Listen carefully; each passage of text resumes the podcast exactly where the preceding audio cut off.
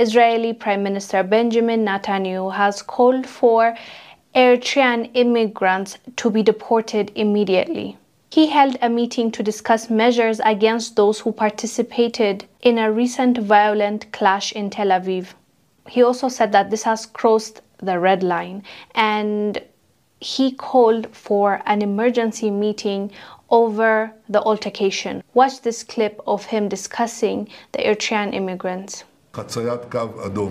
What happened yesterday crossed the red line. It's a riot. It's bloodshed. These are riots we cannot accept. Therefore, the first thing I do is to wish recovery to the police officers who were injured during the attempts to restore order.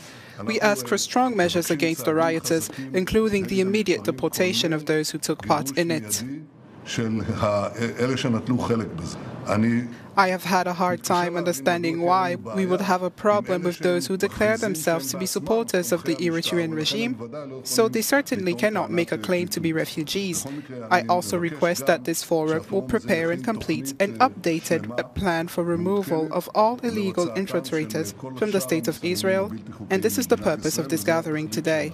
Clearly, it got very violent and allegedly the violence or the altercation is between Eritreans that support the government and Eritreans that don't support the government.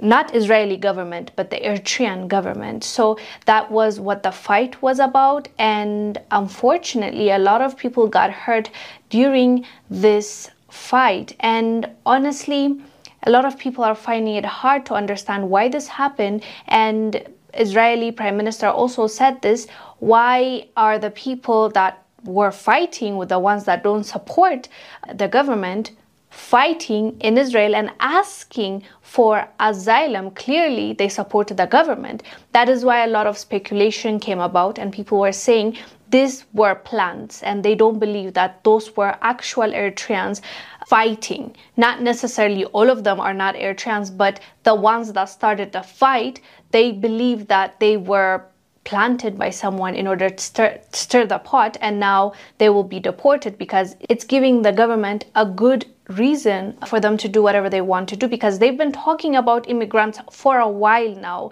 Not just eritrean immigrants but also ethiopian immigrants. And some people believe that there's a lot going on there with racism and with the treatment that they get with police. Like they've even protested a while back um, on po- police brutality. So it's just bizarre to watch this fight, like Eritreans in Israel fighting one another. But anyways, fam, we'll update you once we get more information on this. I am Wongel Zelalem. I'll see you on the next one.